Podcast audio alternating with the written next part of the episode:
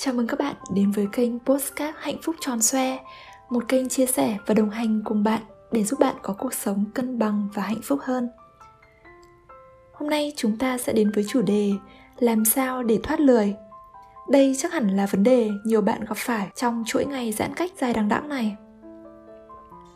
Có bao giờ bạn tự nhủ rằng mình cần cố gắng để hoàn thành công việc, để làm được nhiều thứ hơn nữa cho đỡ lãng phí cái cuộc đời ngắn ngủi có 8 9 chục năm này. Nhưng rồi sự lười kéo bạn xuống giường và giữ chặt bạn lại, còn cái smartphone thì bám lấy bạn không chịu buông tha không? Mình cũng có nhiều hôm hô quyết tâm nhưng đến cuối ngày lại tự nhủ thôi nghỉ ngơi nốt hôm nay, ngày mai sẽ bắt đầu nỗ lực. Trông có vẻ cả ngày nghỉ ngơi không làm gì cả, nhưng nhìn lại thì mình đã rất bận rộn. Lướt Facebook này, rồi lên Shopee coi đồ, không còn gì thì chuyển qua coi hài nhảm trên YouTube hoặc bí quá thì lên blog với cả kênh postcard đến view tăng. Hóa ra không hẳn là lười mà mình quá khó để có thể tách ra khỏi những sự cám dỗ của mạng xã hội, phim ảnh hay shopping. Trong quá trình tìm kiếm động lực thì mình mới biết rằng một trong những thủ phạm gây ra sự lười chính là chất dopamine, một loại hormone quan trọng và cũng là chất dẫn truyền thần kinh được sinh ra trong não bộ mỗi khi con người ta đạt được một mục tiêu hay phần thưởng nào đó hormone này giúp cơ thể cảm thấy dễ chịu hơn và quan trọng là nó thôi thúc chúng ta hành động để được lặp lại cái cảm giác đó. Bạn vẫn thấy hơi khó hiểu đúng không? Dopamine kích thích thì có liên quan gì đến việc lười? Thế này nhá, đó là một vòng luẩn quẩn khi mà bạn định làm việc, nhưng lại bảo, thôi lười quá, nghỉ đã. Thực tế là bạn không nghỉ mà rồi một sự thôi thúc khiến bạn cầm điện thoại lên và lướt facebook, xem youtube. Bạn không thể đặt điện thoại xuống được. Rồi quay đi quay lại đã hết cả một ngày. Nghe có vẻ vô lý nhưng lại hết sức thuyết phục đúng không? Bởi vì các nền tảng mạng xã hội hiện nay giống như một chất gây nghiện. Chúng cho phép chúng ta kết nối không giới hạn, mọi lúc, mọi nơi. Và hơn thế nữa, nó thỏa mãn, khát khao được công nhận, chỉ đơn giản bằng những lượt like thả tim hay những lời bình luận khen ngợi. Hay nó cũng cho chúng ta cảm giác như khi bước vào sòng bạc. Chúng ta như những con bạc, tính toán xem viết gì, post gì thì sẽ hợp lòng cộng đồng mạng, rồi lại hồi hộp mong chờ sự phản hồi tích cực. Nhưng không đoán trước được kết quả nhận được sẽ là sự tán dương ủng hộ hay là sự thờ ơ. Mỗi lần nhận được các kích thích mang tính phần thưởng, như là một thông báo mới một tin nhắn, một lượt like trên tấm ảnh mà bạn vừa post thì chúng đều kích hoạt cơ chế phần thưởng của não bộ và trở thành tác nhân giúp não giải phóng dopamine. Cơ chế phần thưởng của não bộ còn đặc biệt ở chỗ, ngay cả khi không có phần thưởng thực sự, chỉ cần chúng ta nghĩ về đồ ngọt hay chỉ cần nghe tiếng tin nhắn và nghĩ rằng người yêu đang nhắn tin thôi thì cũng có thể kích hoạt dopamine trong não chúng ta rồi vậy thực tế, chúng ta đâu có lười. Chẳng qua là chúng ta chịu sự kích thích quá mức, overstimulation, gây ra bởi những tác nhân khiến não bộ sản sinh ra dopamine, như là mạng xã hội, chơi game, mua sắm hay phim ảnh mà thôi.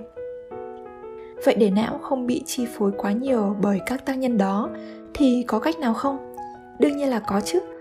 Có một khái niệm đó là dopamine fasting, hay gọi là kiêng dopamine. Theo tiến sĩ tâm lý học Cameron Sapa thì bản chất của liệu pháp dopamine fasting là tạm ngưng các hoạt động có khả năng kích thích não bộ, tiết ra nhiều dopamine.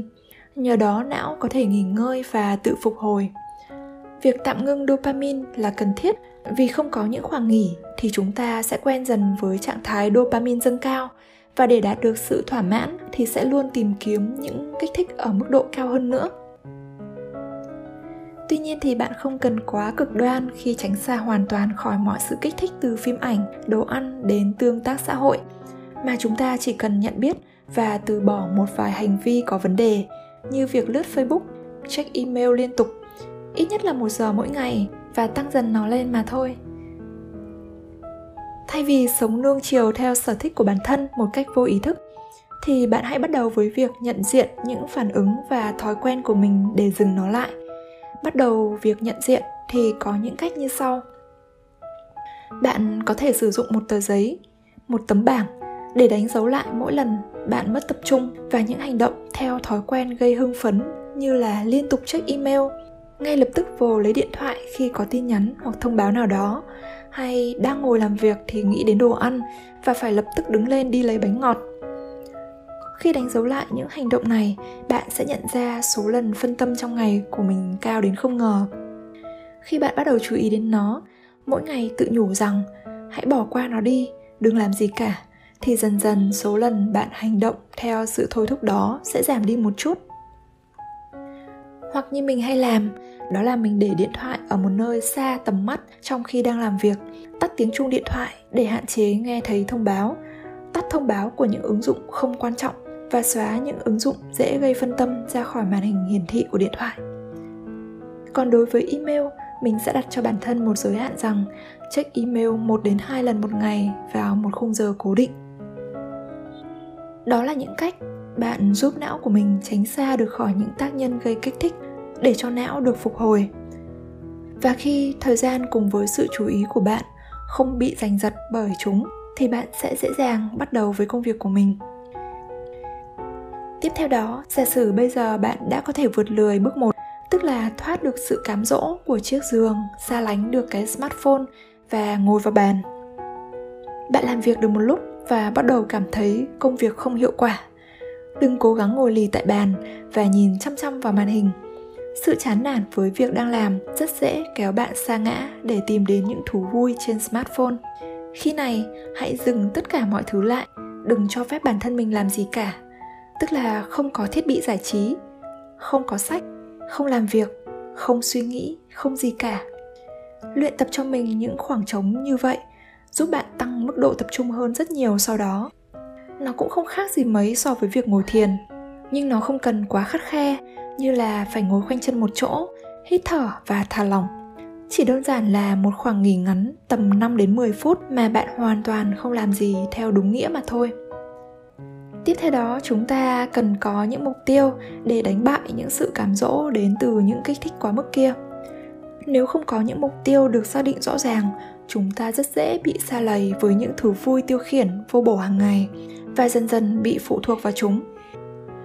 Việc đặt ra mục tiêu sẽ giúp bạn luôn biết mình phải làm gì và cần làm gì tiếp theo. Bạn không cần đưa ra mục tiêu 5 năm, 10 năm với một danh sách dài ngoằng bạn chỉ cần đưa ra mục tiêu cho từng ngày với khoảng 3 đến 5 cái gạch đầu dòng và sắp xếp độ ưu tiên cho nó. Việc gì quan trọng thì cần làm trước, việc nào ít quan trọng hơn sẽ làm sau. Ưu tiên những việc quan trọng khiến bạn cảm thấy hào hứng, tập trung hơn và làm việc hiệu quả hơn. Khi đã làm được những việc hiệu quả rồi thì bạn sẽ vui vẻ tiếp tục hoàn thành những thứ còn lại với ba cách ở trên thì mình nghĩ rằng có thể giúp bạn không những thoát lười mà còn làm việc năng suất hơn. Hãy nhớ rằng làm việc năng suất không phải ôm đồm hết mọi thứ mà là lựa chọn việc quan trọng có mục tiêu rõ ràng và buộc bản thân phải dừng lại không làm gì cả khi bắt đầu cảm thấy dấu hiệu của sự chán nản hay trì hoãn. Và bạn cũng lưu ý rằng dopamine là một hormone vô cùng quan trọng trong cơ thể nhưng chúng ta cần tránh xa những tác nhân gây tăng dopamine như thuốc kích thích, mạng xã hội, đồ ăn nhanh bởi nó chỉ tạo ra một loại hạnh phúc nhân tạo, và nó chi phối cuộc sống, khiến chúng ta không những không dứt ra được, mà còn luôn tìm kiếm một sự thỏa mãn cao hơn. Cảm ơn các bạn đã lắng nghe postcard hôm nay.